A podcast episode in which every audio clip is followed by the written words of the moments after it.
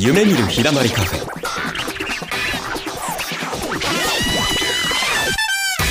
メンバーはあなたの潜在意識にダイレクトボイス、プロナレーターのゆうくんことゆうき。昼は人を癒し、夜はゲームで殺し屋、ヒーラー・マーキュリー。元うつ引きこもりから仕事もお金も人脈も思い通り、宇宙コーチミラン。バカ笑い担当、ガラクタスピリッツチーズピー。癖のある仲間と毎月各方面の多彩なゲストを迎えて、へえなことやすげえなこと、くだらない笑いまでカラフルにみんなのご機嫌力を上げてるよ。レッツゴー。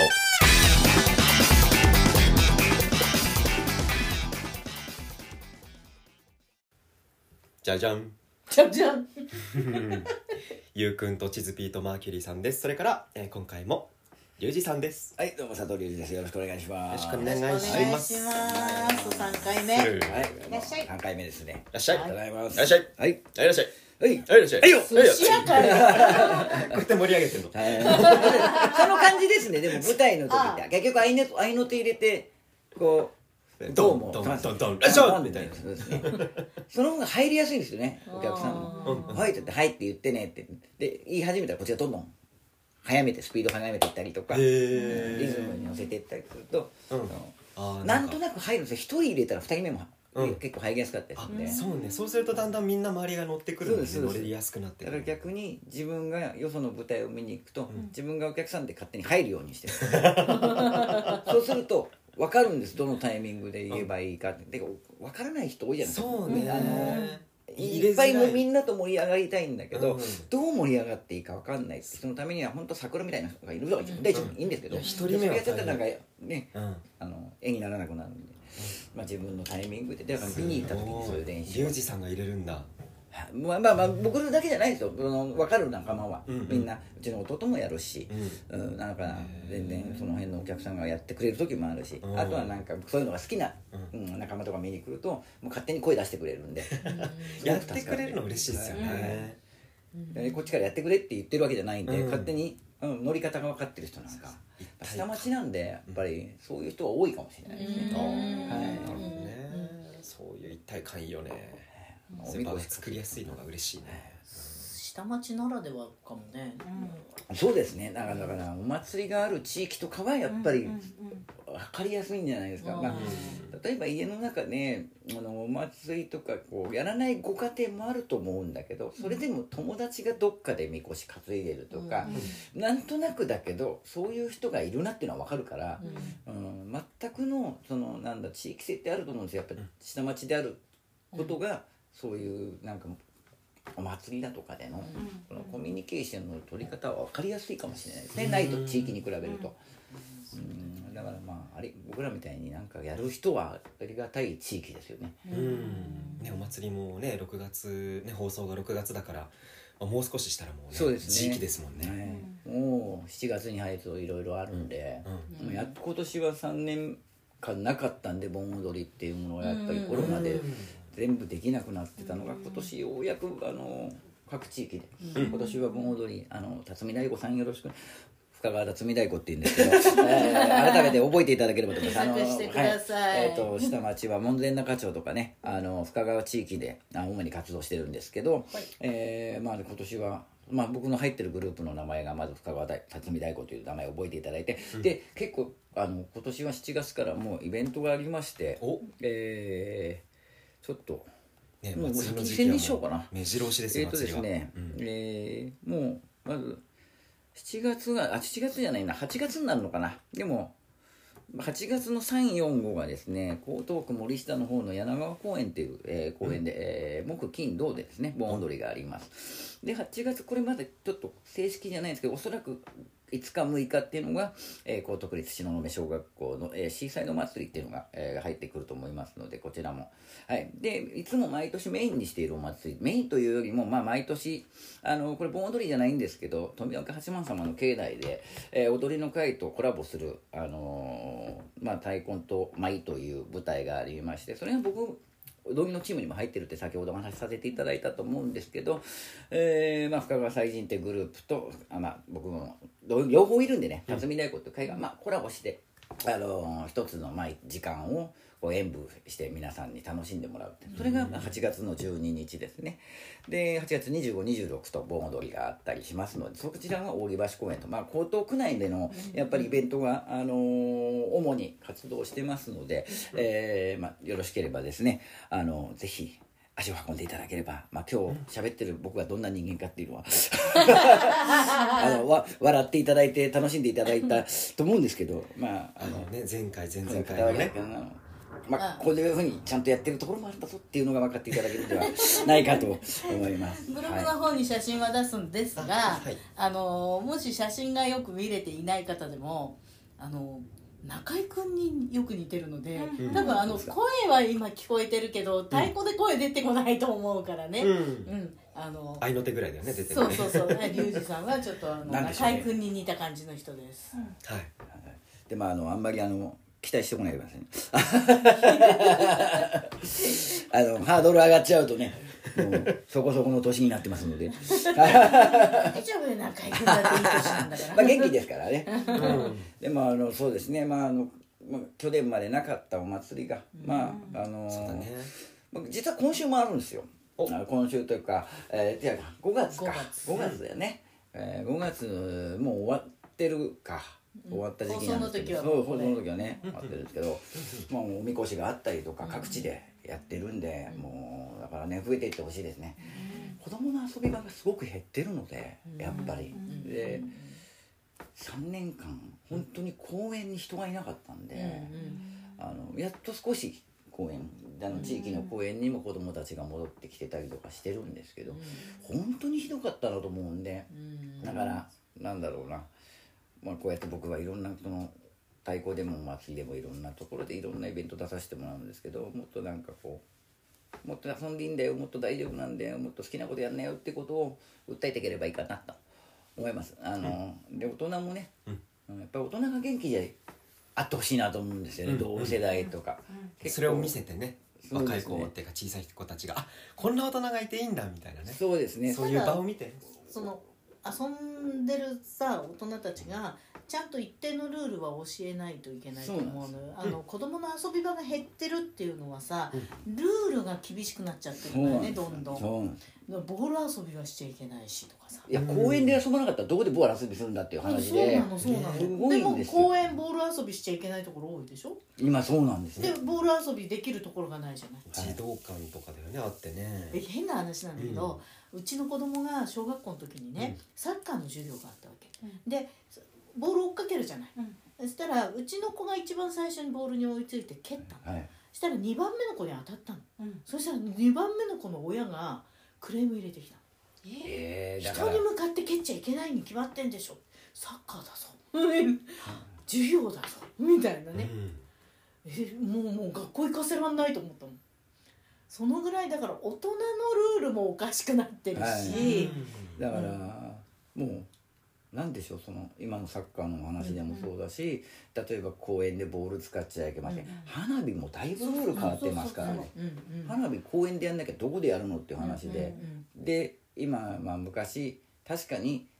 ダメな使い方してる当時、うん、昔の、まあ、僕ら世代とかもっと上の世代、使い方を間違えた使い方で遊んでた人もいるのは確かなんだけど、うんうんうんうん、でも打ち上げ花火がダメとか、あの落こう落下傘出るやつ昔あったじゃないですか、あれもダメですからね、手持ち花火でそれでも指定された公園じゃなきゃいけないって、どこで何して今の子供遊ぶんだよってですよね。そりゃ家からゲーム打ったら入れなくなっちゃいますよね遊ぶとこないよ、はいコミュニケーションも取れないじゃない。そうなんです、うん、だから近所の人とは喋っちゃいけませんっていうのもあるし、場合によっては、うんうん、まあ喋る人も少なくなってますけどね、うん、僕らなんかはそういう地域で育ってるからもう誰にでも声かけるし、はい、こんにちは、おはようって、逆に子供らなんかでもこんにちはって言うとやっぱり、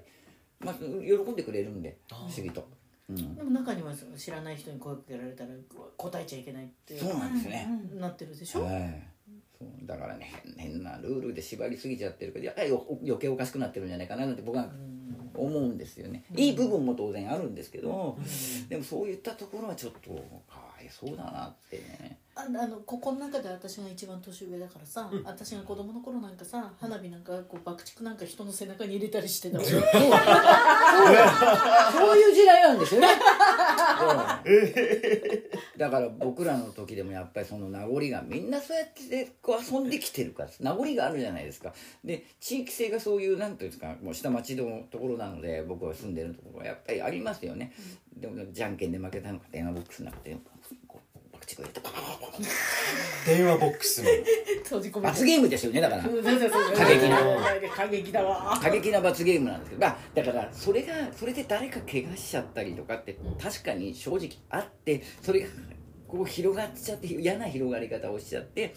蓋をされてるところもあるんだけど、まあ、確かにその遊びは良くないですよ。もうちょっともうちょっとけこもうこじんまり遊べばいいんだろうけどで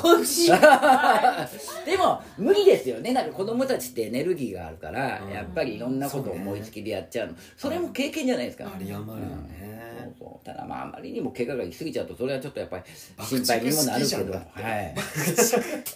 爆竹好きじゃん子供。あの爆竹とかロケット花火ってやっぱりすごいですよね。人に向けてやってたよね。やってた。人に向けちゃいけませんなんですけどね。人に向けちゃいけませんって書いてあるけど、うん、ね、誰が考えたんでしょうねあれ。面白いね。誰誰かがやるよ。そうですよね。反対と反対に離れて、うん、ロケット花火つけて、こうもう人に向き合うための花火になってませんね。ダメなんだけど。決闘なのそれ。そうですね。決闘ですよね。だから完全に。でだから段ボールとかこうちょっと拾ってきてるんで危なくないようにしたりとか。壁作ってね。はい。でも誰かしら当たってるんですよ。避けきれなくて。まあそれで確かにまあひどいこういう時怪我もしてたりとかもあるけど、それでもちょっとね。だから遊び方上手にこう大人と。でもそれをやって初めてこれはまずい。そうですね。それは子供がそれを経験して初めてまずいと思えばいいことで、経験しないでダメって抑えたらどのぐらいひどいことになるかを知らないんだよね。そうですね。程度が分からなくなっちゃうんで。分かんなくなるんだよね。だからそれを知るのも大事ですよね。だから自転車で転ん、転んで覚えるじゃないですか。自転車乗るのって。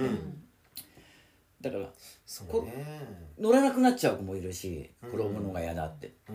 だから監督がこうやってやったら転ぶんだよって言いながら。でだんだんだんだんこうね自転車の乗り方を教える時でも後ろ持って教えるじゃないですか、うんうんうん、いつの間にか持ってなかったら乗れるようになったりとか、うんうん、最初転んでるけど離さないでね離さないでね離さないでねだいぶよだいぶよ大丈夫持ってるよみたいなだいぶ離れてる、まあ、あれがすごく自然な例ですよね、うん、だから子供に何かを教える時はそれやって少しずつこうなんかね、うん、怪我をすることも覚えたりしないと、だから今の子は多分あんまり怪我をする機会がないから多分逆にそのやりたいのに抑えて抑えてってなっちゃうとどっかで反動が出てくるから、もしそれが出てきた時が一番加減分かってないから危なかったりするかもね。うちの親なんかさ、あの私がもう記憶もないような小さい頃の話だけど聞いた話だけど、うんうん、海にぶん投げたらしいよ海に投げ込まれたらしい。あえ記憶がないぐらい小さい時の話え、それでどうしたの？え、多分泳いだんじゃない？なんかでも小さな子供って赤ちゃんってポンと放り出すと泳ぐって言いますよね。へえ。そう、プールなんかでもね、結構そういうところあるよね。マタニティスイミングとかベビースイミングとか泳げるらしい。そもそも水の中にいるんだもんね。そう。まあもちろんすぐそばにね、おかずもらえて。だから今は親もさ、携帯とか見てて子供見てないじゃん。そうですね。あれが一番まずいでしょ。そうそう。だから子供がその辺で一人で歩いてるとこは結構ありますもんね。公園にここにお母さんとかどこ行ったんだろうなと思ってベンチで座ってるとか多いですよね、うん、まあそういうのがね、そういう子たちが多いので少しでもなんか、まあ僕みたいな人間が何かやることによって少しでもまあ元気に元気なやりやることによってじゃなくて増えてきたりとかあの背中を見せることでね。そうですね、はい、なんかまあ大丈夫だよって言ってあげれる、うん、大丈夫だよって言えるような、うん、大したことないよって言える大人になりたいよね。そうですね、うん、やっぱ怪我が少ないから大丈夫よじゃないですけど、うんうん、そうやってな、なってくんだよって、そういうこともあるんだよっていうのを、まあ、自分の体とかその芸事で伝えていければなって、一人でも元気になればなという気持ちでやってます、うん、なのでみんな大丈夫だよ昔は唾つけとけっつったんだから。そうですね、うん、大丈夫だよって言われながらちょっと怪我してもそうそう大丈夫大丈夫唾つけとけ治るから、はい、まあ、さんびょうルールとかね。お菓子もそうですよね。人間の唾万能だね。おおそうです。だって自分の体だからさ、自分に合ったものがあるわけでしょ。でそういうさ、なんだおおらかさみたいななくなっちゃったよね。友達同士で遊んでて親が大騒ぎするでしょ。うち子供が、えっと、中学生ぐらいの男の子って絡むじゃない、はい、で、うん、なんか絡んで遊んでるうちになんかヘッドロックかなんかして友達気絶しちゃったんだって、まあ、すぐに、ね、回復したけど、うん、もう学校大騒ぎよね、うんう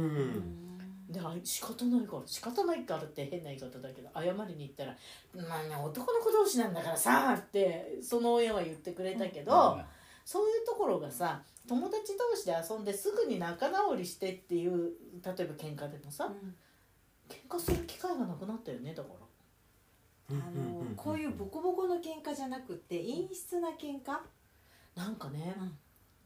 うん、もうもうもう本当亡くなってしまった息子で、うん、もう昔の話だけど、その時代でもすげえやんちゃな子だったのよ、うちの子、うんうん、だけどなんか友達に対して我慢してることがあって、うん、それ言いなよって言ったら、うん、そんなこと言ったら友達いなくなるじゃんって言ったのよ、うん、小学校ぐらいの時にね。結構目立つやんちゃな子だったんだけど、それでもそう言ったの。そうなんだ、うん、だから友達に物言えないんだよね。喧嘩できないんだよな、多分喧嘩できないから仲直りの仕方もできないんだよね。うーん、うーん、まあ、そういうあり方もあるんだね。うんうん、兄弟が減ってるってのもあるかもね。そうね、うん、喧嘩相手いないもんね。ねえ、うんうんうん、兄弟とほら喧嘩したって一つ屋根の下だからさどうにか収拾つけるよね、時間かかってもね。そうそうそうそうふんとか言いながらさ、お前なんかみたいなこと言いながらいっしゅうかんぐらいしたら遊んでるとかさあるじゃない。仲直りの仕方が分かんないのかもね。うん、そういうのあるかもね。まあ、そういうきっかけがなかったりとか、そのやり方がねわからない世の中になっちゃって、うん、でそれなんか エスエヌエス とかもこうなんか盛んだから、うん、全部こっちで済ませちゃうところもあったりとか、うん、子供たちそうでね、うん、うん、あるのかもしれないね。だって今あの家に電話をかけるっていう、あの子供が例えば、まあ、好きな子ができても、うん、家に電話するあの緊張感でないじゃないですか、うんうん、携帯で全部番号当人同士で分かっちゃうから、うん、親もどの子の親が分かんなかったりとか、うん、で特にこのコロナで学校に行く機会もなくなってるから、うん、友達を知らないよね、親がね。ねえ、うん、ああ、親が友達を知らない。おお、この子と遊んでるよとか、うん、この子とは友達なんだとかいうのも知らないってことね、うんうん、そうそうそう、うん、でそ当然その子がどんな子かも知らない。ああ、うんうんうん、そういうところがすごく増えてるみたいですね、今そういうご家庭が、うんうん、私昔ね、だいぶ昔なんだけど息子が、えー、とまだじゅうだいで亡くなったんだけど、はい、やっぱりもうじゅうだいも後半になってくると携帯で友達とやり取りしてるから、はい、友達知らないのよやっぱり、うんうん、誰にも教えられなくって、うん、小学校の時からの親友だけ知ってたから、うん、その子に伝えたらその子が周りに伝えてくれたっていう形だったの。本当親って何も知らない、うん、家に呼んだりとかするとわかるけどね。家でなんか遊ばないよ。遊ばないんだね。うんうんうん、めんどくさいじゃん、親ぶせえもん。うるさがられながら遊んだけどね。よしあしありますよね、だからこのいい部分。今の子供たちにしたら家に電話しないでいいっていうのはすごくいい部分なのかもしれないけど。そうかもしれない。つながりやすいもんね。逆一方行くと、まあその当時はね、あの例えば異性の子の家に電話するっていうとドキドキしたもんだけど、でもそれそういうのがあるからちょっと気も使うとか、うん、そういう例えばお話の仕方でもそうだけど、うん、あの親が出たらどうしようとかね。そうですね、だからそういうのがちょっと考える部分っていうのがあるから、うん、なんかそういうのがないのはちょっと寂しいのかもしれない。まあいいのかもしれないですけどね、どっちがいいかは今の世代の子たちが感じることだからあれだけど、うん、僕なんかから見るとちょっとそれが寂しそうに感じたりしますよね。ね、下町育ちだと余計そうなのかもしれないですね。つながりがやっぱり深いっていうか、ちょっとでも挨拶するじゃないですか、はいはい、うん、ちょっとの関係性でも、はい、うん、そういうのがあるとちょっと寂しいのかもですね。ですね、まあ、近所 の, あのおじさんおばさんもなんとなく顔分かってくれるとっていうところが多かったですからね。近所の人もなんかしてた、まああの、うん、佐藤さんちの息子をあそこで遊んでたよとかいいね、その地域全体が。そうすると親も心配するところが、うんうん、こうなんか半分半減するから見守りたいだから、そうだからお親が全部見なくてよかったんだよね、うん、昔は で,、ね、で今は何かあると全部親の責任じゃない、うんはい、そうですね、なんか 近, 近所のっていうそういう付き合いがものすごく減ってるんだと思いますね、うんうん、そうかもしれないね、はい、ほら子ども会とかさ自治会とかっていうのもだいぶ減ってきてるし、はい、難しいのかもね、はい、そう問題とかもそうですしね、苦情とかちょっとこのラジオも騒音問題なんだけどさ、いやいやいやでもつうか私の声が騒音問題って話なんだけどさ、いやこれは一時すごかったもんね、一時一時ね一時、いやでも僕らのやっぱり太鼓打ちなので、うん、和太鼓で外でやってると、うん、昔言われたことないことが結構ありますからね。あ、そうですか。本番叩いてたら、うん、苦情でなくなったイベントもありますし、本番ね、うん、そうそうそうそう、だから公園で子供が遊んでるとその公園の脇の人が苦情を入れて遊ばせない。そうなんですよ、子供の声がうるさくて寝れないとか、そう、引っ越せよと思うんだけどさ、ね、お前が引っ越せよと思うんだけど、公園だもんね、うん、そう公園なのにね、子供が声出させて遊ばせんなみたいなのがあったりするみたいな。公園だぜ。そうだから公園って不思議ですよね。不思議ですよね。公園だよなって思いますよね。そう公園で遊んでるのに。踏切沿いに住んでてさ、うん、電車うるさいんですけどってクレーム来たら、うんってなるもんね。うん、お前何言ってんねんってなるもんね。お前がそこ選んだのっていう。で公園子供いて当たり前だと思うんだけど。うんうんうん。思うんだけど。いろんなところでだから子供もあればだから楽器もそうだし、はい、昔より練習できる場所ものすごく減ってるんですよ。楽器気使いますよね、ギターも太鼓も。特に太鼓ってボリューム絞れないから。だか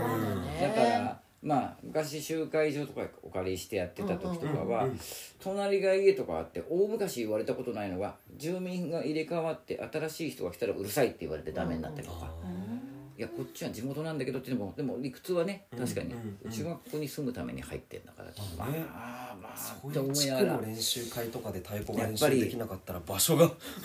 うん、でもだからなんかそういうね、あのちょっと僕は不動産会社にお願いしたいのは、うん、デメリット表示を書いて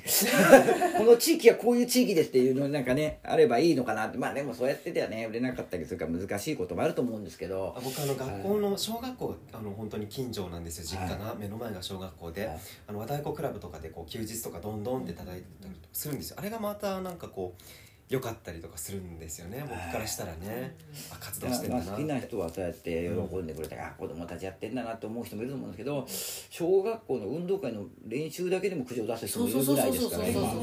そう運動会にあの音楽のね、そうそうあの楽器とかっていうのもさ、何でしたっけ、えーとブラスバンドの演奏がこうちょっと、うんはあ、とかで、いや今まで自分たちどうやって育ってきたのって僕なんか思うんですよ。自分たちもやってたでしょって、うんどうなんですかね。なんなんだろうね。別なんですかね。文句、赤ちゃんの泣き声がうるさい。赤ちゃん泣くのが仕事なんだよとか思うんですけど。もうあれじゃない。クレーム受ける方も突っぱねたり気にしなかったりしてもいいのかもしれないね。そろそろね。そうなんですかね。だからちょっとすごく不思議な問題だなとか思ったりするんですけどね。でもそうやってクレームを言う人と戦ってしまったら、うん、ごちゃごちゃになるだけだからさ。そうなんですよね。それはそう上手にこっちが引いていくしかなくなるんですよね、うん、やってる側が「話した」と次探すとか、うん、おめちゃうとよくなかったり難しいんですよね。すごく行きづらいね。昔だったらそんなことは全然なかったんだけど、うん、あいよいよで住んでたものが、うんうんうん、今はちょっと言われるとブワーって広がるんでなんか今の「あいよいよ」ってすげえ下町っぽい感じ、下町ね手あるでベランマイちゃかち元気だねなんてそんなんで住んだ時代が、うん、今はもうちょっとでブワーって広がって、あそこの階のあそこの誰々さんがこうこうこうこうだって言われてもうすぐですからね。もうあのサザエさんのさカツオ君がこうね、野球やってて窓ガラス割っちゃってごめんなさいとかって、ああいう世界はないよね。ないですね誰が取りに行くとかさ、ね、カツオ君あれ年に何回窓ガラス割ってんだろうね、うん、どうだろうね僕らの時ぐらいまではまだそれで許されてましたからね。なんかあのボール上に乗っかっちゃって取り行ってとか、うんうん、窓割っちゃって気をつけろよく聞くよ聞く聞く、はいうん、一応親が謝りに行って練習して、ねうん、で親も謝りたくないのかもしれないけどさ、親、親にこう叩かれて首の声かけないマイクにスパシャスパって言ったりとかでもそういうなんかコミュニケーションがあった時代だけど、今はなんかそういうまああってもすぐ通報でおまわりさん電話してなんか親が出てってわちゃわちゃ揉めて、じゃあ周りにぶわって広がってて次なんか言われちゃうとかっていうのがすごい増えてますよね。だからちょっとなんか人に気を使い気を使いなんかすごく生きてる世の中なのかななんか思ったりするとちょっと切なくなりますよね。でも人に気を使わないとダメなとこもあるんですよ。いやでもそうしないと、うん、えっと付き合えなくなってるっていうのが。あ、今がですか。難しいじゃん。だってさ昔はさ夫婦喧嘩してたら隣のおっちゃんが来てさ、はい、あの止めたりした。そうですよね。そういうことがありましたもんね。例えばよ。めっちゃ首突っ込んでくる。例えば例えばうっせんだけどとか言いながらさ。それも面白いね。でもそれでだからあの隣の人を知ってる時代なわけで、で子供も知ってて、はい、であの何庭先を掃除してるおじいちゃんおばあちゃんがいたりして、その人たちはみんな子供のことも知ってたりとかさ、はい、したじゃん。夫婦喧嘩も聞こえるもんね。聞こえるわよ。聞こえるわよ。あで全然話変わるんですけど、あの太鼓で何伝えたいですか。はい、太鼓で何伝えたいですか。あ太鼓か。めっちゃ急カーブだけど。あいやいやいや。もう太鼓はまあ夏場に太鼓たくさんありますので、ね、遊びに来ていただければすごく嬉しいですね。ねやっぱりねよんじゅうねんかんやってきて、はい、成長してったらまあ年重ねてねあのー。その太鼓の会のグループなんかななじゅっさいの方もいるわけじゃないですか。そうですね、はい、会長とかも会長とかはやっぱ会長が一番上なので叩けるのななじゅうあもうもうの時の太鼓とかまあでも最近はしんどいって言いますけど、うん、練習やっぱり練習俺たちも練習しないとダメだって 言, あの言ってますけど、でも一緒にやっぱり僕ら若いのと一緒にまあ、舞台イベント出たりとかしてますんで、うん、でその中で、はい、あのやっぱり年齢も重ねていくわけじゃないですか、はいはい、でやっぱこう教えたりとか自分も出てってのやっぱり続けていきたいっていうことですよね。そうですねやっぱり、うん、あの僕らもそうやって育ててもらってきたので、うんまあ、あの自分たちがこれから自分らの若い世代っていうのをやっぱり育てていきながらその良さを知ってほしいですね。その太鼓もそうなんですけど太鼓だとかそのイベントに上がることもそうなんだけど人間付き合いっていう部分でやっぱりああ教えていければいいのかなって思ったりします。太鼓はその、えっと、辰巳大子さんはい、はい門徒は開いてるの新し新しく入る人門下生あ一時今はね一旦増え増えすぎちゃって止めてるんですよ。あのもうどこ行っても声がかかってたんでうちの子ででやっぱりそのあのありがたいことなんですけど会場その練習場所とかやっぱりあのが狭かったりもするし、うん、目の行き届かないところに増えちゃって持ってるところがあるんで一時、うん、まあちょっとお預かりするのを狭めてたってしてた時もあったんですけどでもまあそうですよねやっぱり新しい人が入ってこないと、うん、まああのそりゃそうだ続いていかないんで、うん、あのやっぱりそこら辺もやっぱりこれからは考えていかなきゃいけないのかななんて、まあ、僕なんか思ったりするんで、まあ、これからもまたみんなで話しながら、はいあのまあ、辰巳太鼓という会にいるのでねみんなで協力してやれればいいんじゃないかなと思ってます。じゃあ辰巳太鼓の中枢の先生にまあそのまあ、そう先生というかまあそうですね、うん、まあそんな感じですかね教えたりするので、うんはいあのまあ、僕や弟であったり、まあ、僕らの下の世代の代の子たちも一緒に今いる子どもたち面倒見たりしてますんで小学生とか ね, ね中学生高校生いますんで、はい、絶対丹田に力入るよね。あ丹田に力そう絶対丹田に力入って、はい、グラウディングできると思うんだよね。なんかどっしりしそうじゃない、はい、やっぱり下半身とかさひえの体にも響くんですごく、うん、あの気持ちがいい楽器だと思うんで、ね、太鼓の音浴とかあるもんね、はい、音浴音をこう日光浴じゃないけど、はい、太鼓の音を浴びる、はいうん、っていうのもあるぐらい、はい、うん太鼓ってなんだろうねあの別に日本に限らずだけどさリズム楽器じゃん、うん、そうさ体の中からさなんかこうリズム出てくるよね、うん、なんか響くもんね、うんあの普通の楽器の音とはまた違うよね、うん、なんか普通にステップ踏みたくなるじゃんね, ねなんか前回だったか前々回もおっしゃってくださいましたけど、ね、あのバンドみたいにギターとベースがいてみたいな感じで太鼓もそれぞれメインの主旋律って言ったらいいのか分かんないけど、ねはい、そういうのもあったりとかしてね、はいうん、そうですねだからまあ一度遊びに来てもらえれば結構いろんな見方で楽しめるんじゃないかなと思います、うんうんはいまあ、はちがつのじゅうににちにとりあえず決まってるのが、まあ、それを見る一番いい機会かな、まあ、盆踊りなんかも僕らあの自分たちも踊るんで、うん、あのそうするとなんか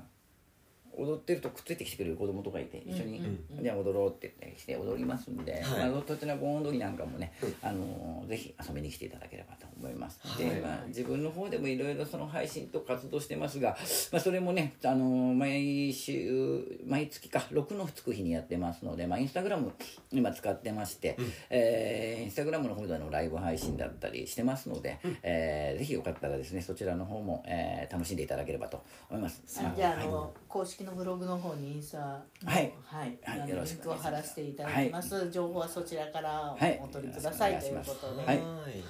本当さん週にわたってリュウジさん来ていただきまして、はい、ありがとうございます、はいはい、ありがとうございました楽しかったです音楽の方もね一曲歌わせていただいたのでそうそうそうあとまた聴いていただければと流しますので、はい、本当多岐多彩にわたるリュウジさんにですね、はい、お越しいただきました、はい、本当にありがとうございましたまたよろしくお願いいたしますよろしくお願いしますありがとうございます。じゃあ楽しんでくださいね。ありがとうございます。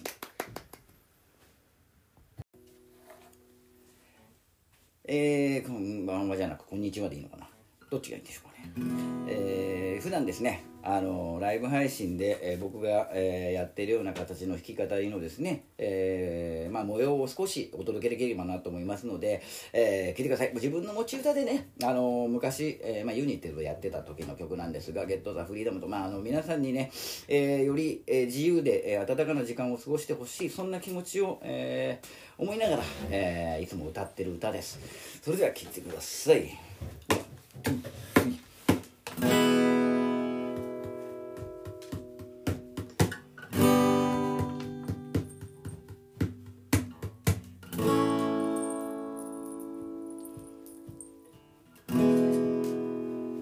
ワン、ツー、スリー、フォー 夜明けが俺の鼓動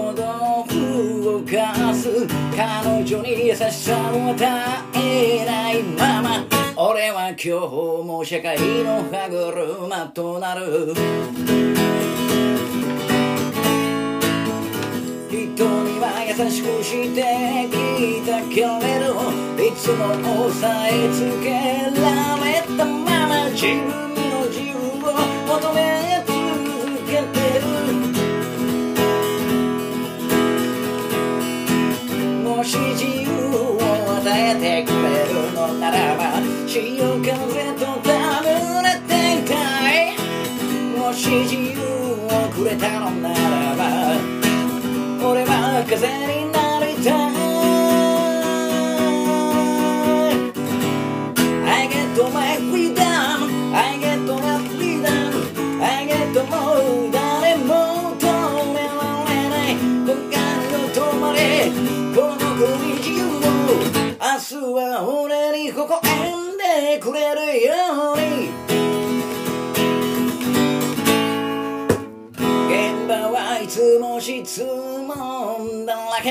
返答する時間もないまま次から次へと携帯鳴り響く一人は休みと抑留受けれど自分は休む時間仕事のことばかりもし俺を休ませてくれるのなら太陽と波と戯れていたいもし俺に休みがあるのならば俺ももう一人作りたい We are getting my freedom We are getting my freedomもう誰も止められない時間を止まれこんな国自由を明日はみんなに微笑んでくれますように君がいたから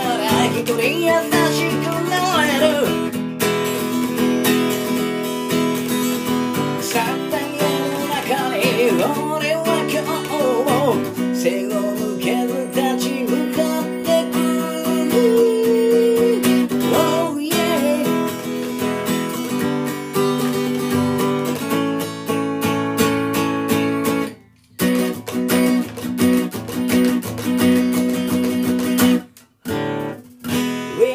my freedom. When I get to last freedom, when I get to more, 誰も止められない。 When I get to my freedom, when I get to last freedom, when I get to more。えー、今日ラジオをお楽しみの皆様、えー、聞いていただきありがとうございます。えー、これからもね、えー、まだまだ皆さんの人生が、えー、豊かでありますように、そして自由いっぱいの毎日でありますように、みんなの願いが止まらないように、止まらない。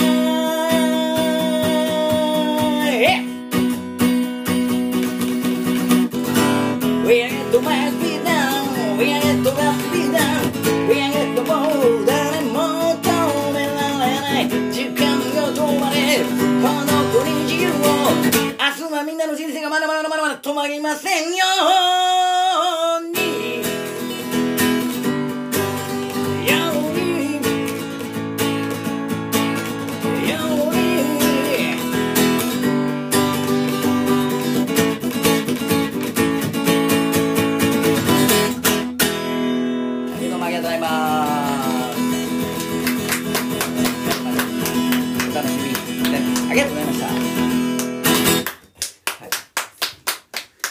こんな感じでですね、やっております。はい、